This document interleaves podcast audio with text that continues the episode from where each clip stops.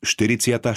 kapitola V zasľúbenej krajine Nádej sa konečne naplnila. Izrael prekročil Jordán a vstúpil do zasľúbenej krajiny. Izraelci úprimne oplakávali svojho zosnulého vodcu a na jeho pamiatku sa 30 dní konali zvláštne bohoslužby. Len teraz po jeho odchode začali oceňovať jeho múdre rady, otcovskú láskavosť a neochvejnú vieru. Mojžiš bol mŕtvy, ale jeho vplyv nezanikol. V srdci ľudu mal ďalej žiť a pôsobiť. Spomienka na tohto posveteného, nezištného muža zostala dlho živá a svojou tichou a presvedčivou silou pôsobil aj na tých, čo na vodcové slová za jeho života nedbali. Ako posledné lúče zapadajúceho slnka osvecujú štíty vrchov ešte dlho po tom, čo slnko samo už zapadlo, tak dielo čistých, svetých a šľachetných ľudí osvecuje svet ešte dlho po ich odchode. Ich dielo, slová a príklady budú žiť stále. V pamäti väčnej bude spravodlivý. Aj keď Izraelci nad veľkou stratou smútili, vedeli, že nie sú opustení, pretože vodne sa nad svetostánkom vznášal oblak a v noci ohnivý stĺp ako znamenie, že Boh ich ešte stále vedie a bude im pomáhať, ak budú žiť podľa jeho prikázaní.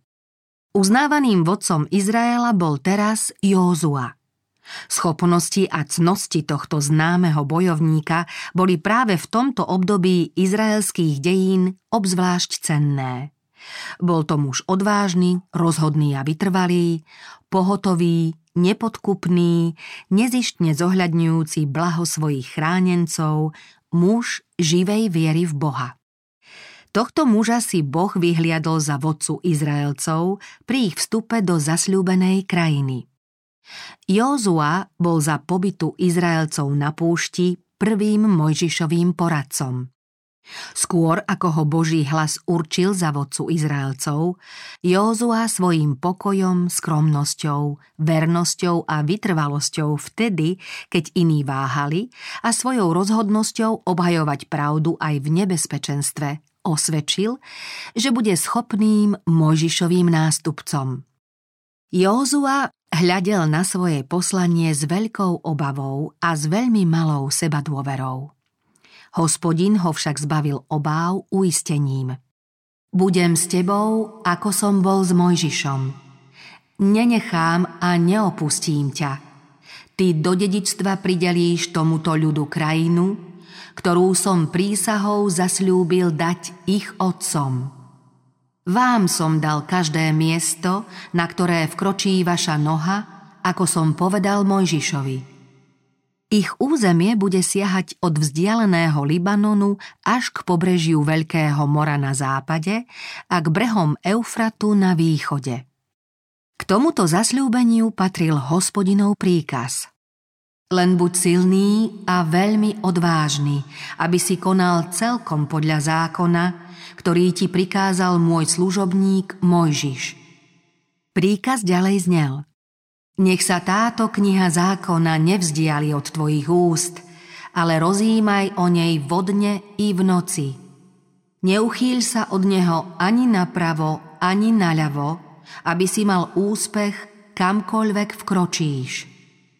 Izraelci ešte stále táborili na východnom pobreží Jordánu, čo bolo prvou prekážkou pri dobíjaní Kanánu. Prvý boží príkaz Józuovi znel Vstaň, prejdi cez tento Jordán, ty i všetok tento ľud, do krajiny, ktorú dávam Izraelcom. Aj keď Jozua nedostal nejaký zvláštny pokyn o tom, ako majú cez rieku prejsť, Vodca vedel, že Boh svojmu ľudu vždy umožní splniť každý príkaz, ktorý dá. V tejto istote viery sa smelý Józua s istotou pustil do príprav na ďalší pochod. Oproti táboru, niekoľko míľ od západného pobrežia rieky, stálo veľké a silne opevnené mesto Jericho. Toto mesto malo vlastne kľúčový význam pri dobíjaní krajiny a súčasne bolo hrozivou prekážkou v úspešnom postupe Izraelcov. Preto Józua poslal do mesta dvoch vyzvedačov, ktorí mali doniesť správu o jeho obyvateľoch, bohatstve a o opevnení. Keďže obyvatelia mesta boli ľudia ustrašení, nedôverčiví a preto aj krajine ostražití, vyzvedači sa ocitli vo veľkom nebezpečenstve. S nasadením vlastného života ich však zachránila jerišská žena Rachab, ktorej za túto odvahu slúbili ochranu po dobití mesta. Vyzvedači sa bezpečne vrátili so správou – Hospodin nám dal celú krajinu do rúk a všetci obyvatelia krajiny stratili odvahu pred nami. V Jerichu im povedali, lebo sme počuli, ako hospodin vysušil vody Červeného mora pred vami, keď ste vychádzali z Egypta a čo ste urobili dvom amorejským kráľom za Jordánom, Síchonovi a Ógovi, na ktorých ste vykonali kliatbu.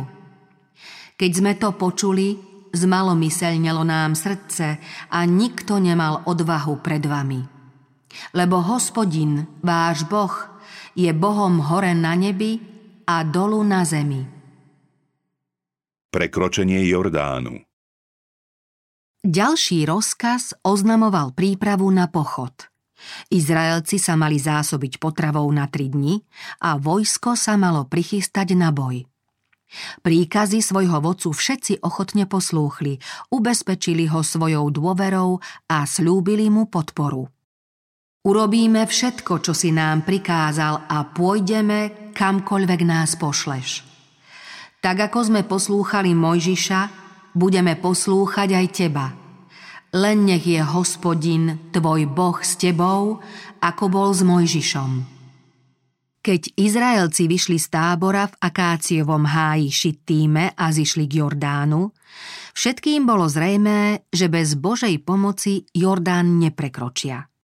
Hladina rieky sa totiž každoročne na jar prílivom vody z roztopeného snehu z okolitých vrchov dvíha a voda sa vylieva z brehov, takže na obvyklých miestach Jordán nemožno prebrodiť. Podľa Božej vôle mali Izraelci prejsť cez Jordán zázračne.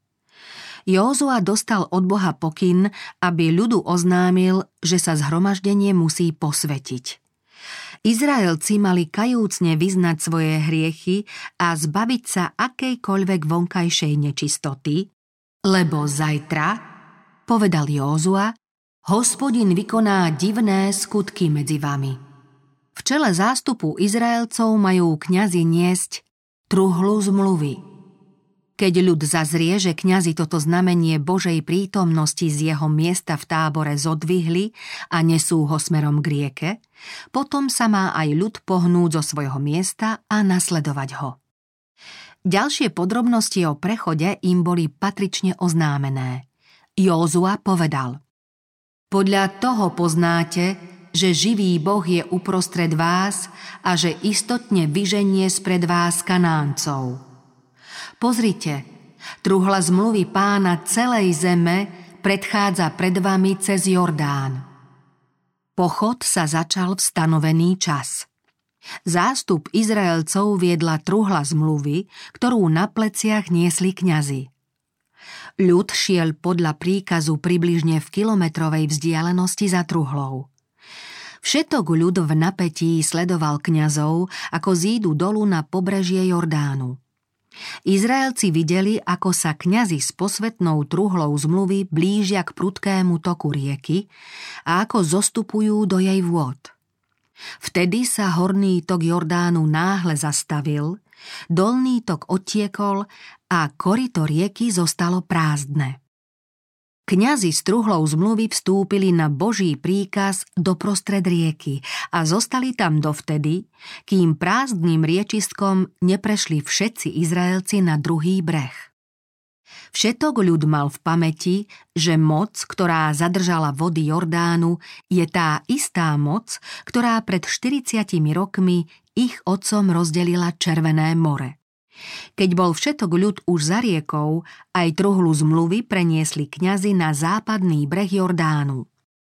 Len čo sa truhla dostala na bezpečné miesto a kňazi vytiahli nohy na súž, prirodzeným korytom Jordánu sa spustil príval zadržanej vody. Keďže na tento zázračný prechod mal budúcim pokoleniam zostať určitý pamätník, 12 určených mužov malo z prostriedku jordánskeho riečiska, kde sa kňazi s truhlou zmluvy zastavili, vybrať po jednom kameni a preniesť ho na druhý breh rieky. Z týchto kameňov potom postavili pamätník v prvom táborisku za riekou. Józua prikázal Izraelcom, aby svojim deťom a vnúčatám rozprávali, ako ich hospodin vyslobodil a aby podľa Józuových slov poznali všetky národy zeme, že ruka hospodinova je mocná, aby ste sa v každý čas všetci báli hospodina, vášho Boha.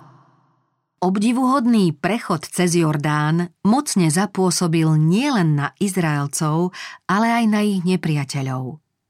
Izraelci nadobudli novú istotu, že hospodin je stále s nimi a že ich bezpečne chráni. Mali dôkaz, že im prostredníctvom Józú bude takisto pomáhať, ako im pomáhal prostredníctvom Mojžiša. Túto istotu potrebovali ako posilu pred závažným poslaním obsadiť Kanán, na čom pred 40 rokmi stroskotala viera ich otcov. Hospodin pred prechodom cez Jordán povedal Józuovi Dnes ťa začnem vyvyšovať v očiach celého Izraela, aby poznal, že budem s tebou, ako som bol s Mojžišom. Zasľúbenie sa splnilo. Toho dňa vyvýšil hospodin Józú v očiach celého Izraela a oni sa ho báli, ako sa báli Mojžiša po celý jeho život. Týmto prejavom svojej moci chcel hospodin výstražne upozorniť okolité národy a svojmu ľudu urýchliť a uľahčiť víťazstvo. Keď sa králi Amorejcov a Kanáncov dopočuli, že Boh kvôli svojmu ľudu zadržal vody Jordánu, vyľakali sa. Izraelci už dosiaľ porazili piatich midiánskych kráľov a okrem nich mocného Síchona, kráľa Amorejcov a Óga z Bášanu. Ich terajší prechod cez prudký, rozvodnený Jordán prestrašil všetky okolité národy. Nie len Kanánci, ale aj Izraelci s Józuom mali nezvratný dôkaz, že živý Boh, mocný kráľ neba i zeme, sprevádza svoj ľud, že ho nenechá a neopustí. Izraelci si nedaleko Jordánu postavili svoj prvý tábor – Józua tu obrezal Izraelcov. Keď Izraelci táborili v Gilgále, svetili sviatok Paschy. Trvalým znamením zrušenia zmluvy s Bohom pre vzburu v Kádeši bolo zrušenie obriezky. Podobne bolo aj zrušenie paschy, pamiatky vyslobodenia z Egypta, znamením Božieho nesúhlasu s ich ustavičnou túžbou vrátiť sa do krajiny ich poroby. Roky zrušenia obriezky a slávenia paschy sa teraz skončili. Boh znova prijal Izrael za svoj národ a znamenie zmluvy sa obnovilo. Každý, kto sa narodil na púšti, dal sa obrezať. Hospodin oznámil Józuovi. Dnes som z vás odstránil egyptskú pohanu. Preto nazvali toto miesto Gilgál, odvalenie. Pohanské národy tupili hospodina i jeho ľud preto, že Izraelci nevedeli obsadiť Kanán podľa očakávania hneď po odchode z Egypta. Ich nepriatelia jasali nad tým, že tento ľud musel tak dlho blúdiť púšťou a posmešne tvrdili, že izraelský boh nevie doviesť svoj ľud do zasľúbenej krajiny. Hospodin teraz zjavne ukázal svoju moc a milosť tým, že svojmu ľudu umožnil prechod cez Jordán a nepriatelia sa im už nemohli urážlivo vysmievať. Keď Izraelci táborili v Gilgále, svetili sviatok paschy večer, 14. dňa toho mesiaca na stráňach jerišských. A na druhý deň po pasche jedli z úrod zeme nekvasený chlieb a pražené zrno. V ten istý deň prestala manna, keďže jedli z úrod zeme, a Izraelci viac nemali mannu, ale v tom roku jedli z úrod kanánskej krajiny. Dlhé roky ich putovania púšťou sa skončili. Nohy Izraelcov konečne vstúpili na pôdu zasľúbenej krajiny.